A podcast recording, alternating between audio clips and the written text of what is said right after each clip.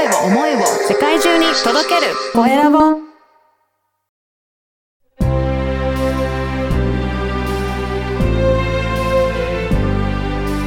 経営者の志。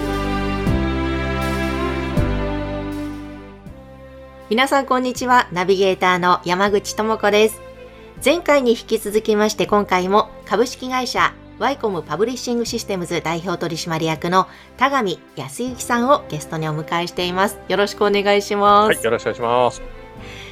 前回は田上さんがえ以前やってらっしゃった中古車の情報誌でのお仕事の時に、え大変だったその仕事の内容、えやり方をガラッとシステム化して変えていったというお話を伺いました。で、そこから、まあ、企業に至ったということだったんですけれども、あの、今現在ですね、やってらっしゃるお仕事内容、ちょっともうちょっと具体的にぜひぜひ教えていただきたいんですが。はい。はい、まあ、そのシステムをですね、ずっと売ってて、えー、そのまま商品で普及すればよかったんですけど、まあ、やっぱりね、ライバル会社いっぱいいるんで、なかなかね、あの、うまく普及することはできずに、しかも、その時大きなお客さんあったんですけど、9割ぐらいのお客さんがですね、まあ、さっきのね、リクルート社さんにね、買収されるんですよね。えうちの売り上げがだから9割ダウンですよ。ああ、なるほど。えー、システムの売り上げがですね。うん。まあ、それで、残った社員と、まあ、ちょっとリストラもしたりとかね、して、残った社員がたまたまあのウェブ制作ができたんで、何やろうかなって言った時に、いや、ウェブ制作しようかっていう話になって、はい、で、そこでウェブ制作会社にこう転換したんですね。それが16、7年ぐらい前ですかね。はい。で、そこからウェブ制作専業にガラッと変えて、はい。じゃあ、あの、企業のホームページを制作したりということですよね。はい、そうです。まあ、でも、制作だけにとどまらず、そのホームページから、つまり売り上げをアップさせるその集客の部分とか、はい、そういったサポートもされてると伺ったんですが。あのー、当時ホームページをですね、作る会社に変わろうといったときに、ホームページって何のために作るのかなと。いうことを考えたときに、自分は経営者でしたからね、ホームページ作るって言ったら、それはお客さんが来るために作るだろうと。どんなお客さんも同じだろうというふうに思ってですね、ホームページをお願いしたいっていうイコール集客を成功させたいというふうにあの考えたんですね。うん、そうすると、何が必要かっていうと、問い合わせがホームページを作ることで入るようにすると。えー、そうすると、まず必要なのは SEO 対策だなと。はい。あの、当時、Google と Yahoo が検索エンジンでですね、まだ Yahoo の方があの、勢いがあった時代なんですけど、うん、そこで1番、2番、3番とかにですね、上位表示まずさせないといけないと。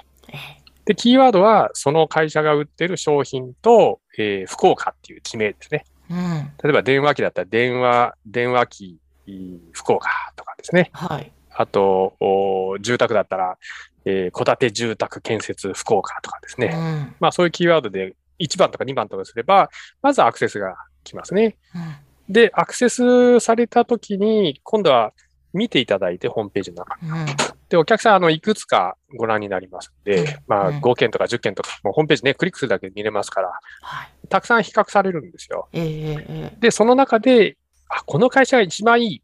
あるいは、まあ、一番になれなくても、まあ、3番目ぐらいに入れば、なんとか電話かけていただいたり、問い合わせが入るんですよね。で、そこの少なくとも3番目以内に順位、お客さんから見てですよ、うん、3番目以内に入って問い合わせの候補に入るっていうためにはどうしたらいいのかなということを考えたんですね。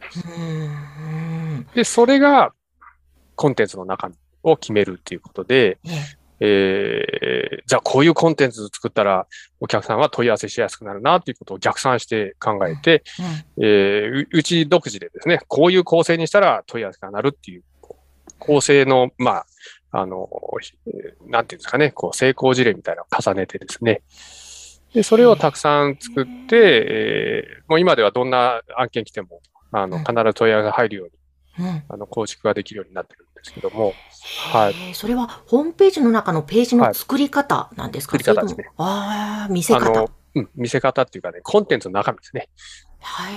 あの、構成はきちんと分けておかないといけないんですけど、はい。その中身をですね、うん、お客さんが問い合わせしたくなるっていうことは、お客さんが知りたい情報なんですよ。うんうんうん、で、比較してますから、他社さんに優れたところを見せていくっていうことですね。はい、他社さんと比べて、ここがいいよ、ここがいいよ。で、独自のところ、部分とか、うん。えーそれから実績とかですね。はいあ。と社長の人となりとかですええね。ええあのと、あと会社全体がいいこともしっかり出すんですよね。ええ商品がいいっていうのは当たり前なんですよ。うん。で、商品はどこで買ってもそんなに差はなかったりするんですけど、え売ってる会社の体制とか社長の考え方とか経営理念とか、えうんあとどんな実績があるかとか、どんな業界を中心にしてるとかっていうのは会社ごとに全然違うんですよね。うんここをしっかり豊富なコンテンツ、まあ、要するに十分な量の文字と、うんお十分な量の写真ですよね。はい。あと、あの、予算があれば動画も組み合わせてうん、ホームページを構築すると、もう必ず問い合わせが入ります。へえ。はいあの、今までの事例として具体的にこのぐらいお客様の売り上げ伸びましたっていうのはどんなことがあるんですか？一番伸びたところは、あの、鉄の製品を作ってるあの会社があるんですけど、はい。まあ、そこはびっくりしましたね。100万円ぐらいのホームページで、ええ。未だに年間3億ぐらい売ってらっしゃるからね。へえ、うん鉄のホームページ。て鉄のね、、しある製品があるんですよ。うん。でいろんなところで全国にね、あの、収めてらっしゃるんですけど、まあ年間もう3億ぐらい、あの、ホームページから受注してるっておっしゃってたんで、そうなんですか。いや、それはすごい数字ですね。ね、いや、本当まあそれは、うちが優れてるだけじゃなくて、商品も本当に良かったんですよね。うん商品、がもう本当に良かったので、うんそこを、もう、あの、なんていうんですかね、こうんう、さっきのね、あの、セオリー通り、はい。商品の良さは当然出すんですけど、え他社にない優れてるところとか、と会社の体制ですよね。そうえなるほど実績。もう全部出すとね、ええもう、どこに営業したらいいんだろうっていうぐらいでっかい会社のうん購買担当者から電話かかってくるんですよ。へえ、いや、そうなんだ。やっぱりホームページってとっても大切ですね。いや、大事ですね。もう業績をふもう大きく作用しますね。もう特に昔と違ってうん。今、はい。名刺交換したりしたりとか、あとええ紹介されたりとか、はい。いろんな機会があるわけですね。自分の会社を知ってもらう機会。まあテレビに出たりとかも当然あるんですけど、ええその時にホームページを見てからですね、それから電話かけるんですよね。うん。ホームページがダメだったら、せっかくいいなと思っても、あなんだこの会社と思って、電話からないんですよねうん。はい。ねそうならないようにですね、ちゃんとホームページしとくっていうのはすごい重要ですね。ですね。えーそうやって、まあ、お仕事をされて実績もね、作っていかれる中で、ターミさんがお仕事をする中で大切にされていること、まあ、志のような部分でして、そこってどういった部分なんですか？それはですね、うん。お客様の立場に立って考えるということですかね。お客様がホームページをご依頼いただくっていうことは、この業績上げたいっていう気持ち。まあもちろんあの、節税対策とかね、あの、ちょっと今期利益出たからホームページ作ろうっていうお客様あるんですけど、それでもね、やっぱりホームページ作るっていうことは、うん。業績をなんとか伸ばしたいっていう気持ちの表れなんですよね。はい。でそれはお客さんおっしゃらないんですよ。うちええお客さんね、ちょっと増やしたいからなんてね、うん。絶対おっしゃらない。あ、そうなんですね。おっしゃらない。ううんん。あの、当然ね、持ってるんですよ。うん。あの、経営者だったら、お客さん増やして売り上げ増やそう。うん。思ってらっしゃるんですよ。はい。頭の中で。もうそれ言わないね。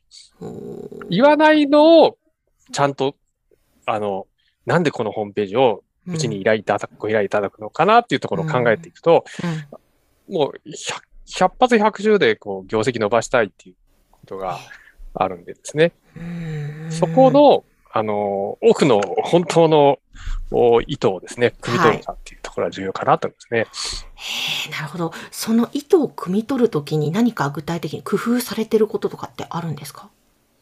あ、工夫ですか？まあ、やっぱうん企画作ってご提案するときにですね、あの、きっとそうだろうなと思って、こちらで、うん。あの、考えた提案を作って持っていくんですけど、はいまあ、その時に当たってるか外れてるかでわかりますね。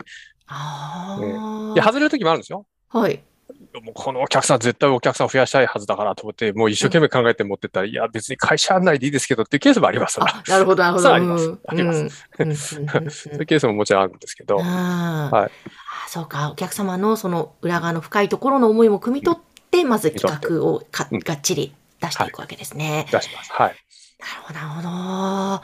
えー、ちょっと、きっとね、あの、他にもいろんな事例があるかと思うんですけれども、まあ、そその中でも25周年迎えられたということ、やっぱりね、そその25周年っていう気持ちもすごく節目で、高見さんにとっては大きなものなのではないでしょうかね。そうですね。よく25年もやったなっていうね。いやー気がついたら25年でびっくりしました。あーえこれからの、またさらにワイコはムパブリッシングシステムズとしての、高見さんとしての展望、夢ってあるんですか？そうですね。今お客様が悩まれてるのが、ホームページをこう作ってです。まあ問い合わせが入るようになるんですけど、うんやっぱりこう一つうまくいくと、もっと伸ばしたいっていうのが通常なんですよね。うんそれでもっと問い合わせ増やすにはどうしたらいいんだ、いいんだろうっていうことで、うんまあコンサルに入ったり、アドバイスしたり、たくさんしてるんですけど、うんその中でやっぱネックになるのが、コンテンツを増やしていくっていうところなんですね。はい。コンテンツを増やすっていうのはどういうことかというと、うんページを増やすっていうことなんですけど、うんまあ、記事を増やしていくっていうことですね。うんそのホームページの中でですね。その記事を増やすっていう作業は、やはりですね、こうなかなかあの、大変なんですよ。社員さんが文章を書くとかってなるとですうんね、やっぱり時間割かないといけないですし、あと、まあ、ライターさん立ててですね、インタビューさせてもいいんですけど、なかなかその予算が取れない企業さんが多かったりとかしますんで、ここが非常に今ネックになってるんですけど、ここがなんかね、AI でなんとかならんかなとかですね、はい。あの、AI 使ったら文章が、あの、自動、自動である程度できて、うんまあちょっと見れば、直せば使えるような文章がね、うん大方できるみたいなね、なんかそんなシステム作ったら、みんな便利に使えるんじゃないかなとかね、え 思ってるんですけど。ええ。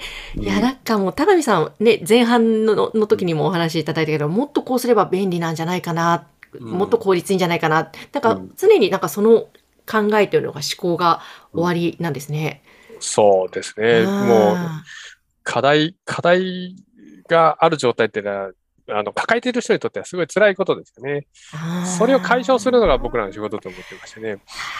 なるほど、なるほど。いや、でもなんかますますいろいろ進化しそうですね。ええ、もう進化し続けないとね、んあの、すぐ追い抜かれるんですよ、この業界は。ああ、みんな進化してるから。確かにスピードも速いですしね。えわそうあわかえりましもたう。世界中の企業と競争なんでね、うーん。もうぼーっとしてるとすぐ抜かれます。えー、でもなんかその高見さんの持ち前の明るさというか、フットワークの軽さ などなどで、これからもね、30周年、40周年と向けて、はい。ぜひぜひまた、あの、ご活躍楽しみにしております。はい、ありがとうございます。はい。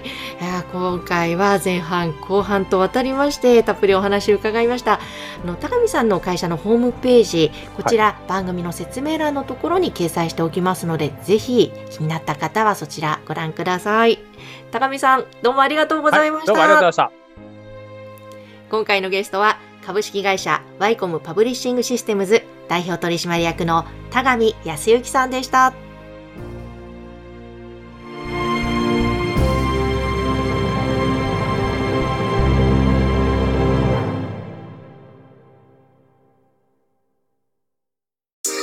声を思いを世界中に届けるコエラボ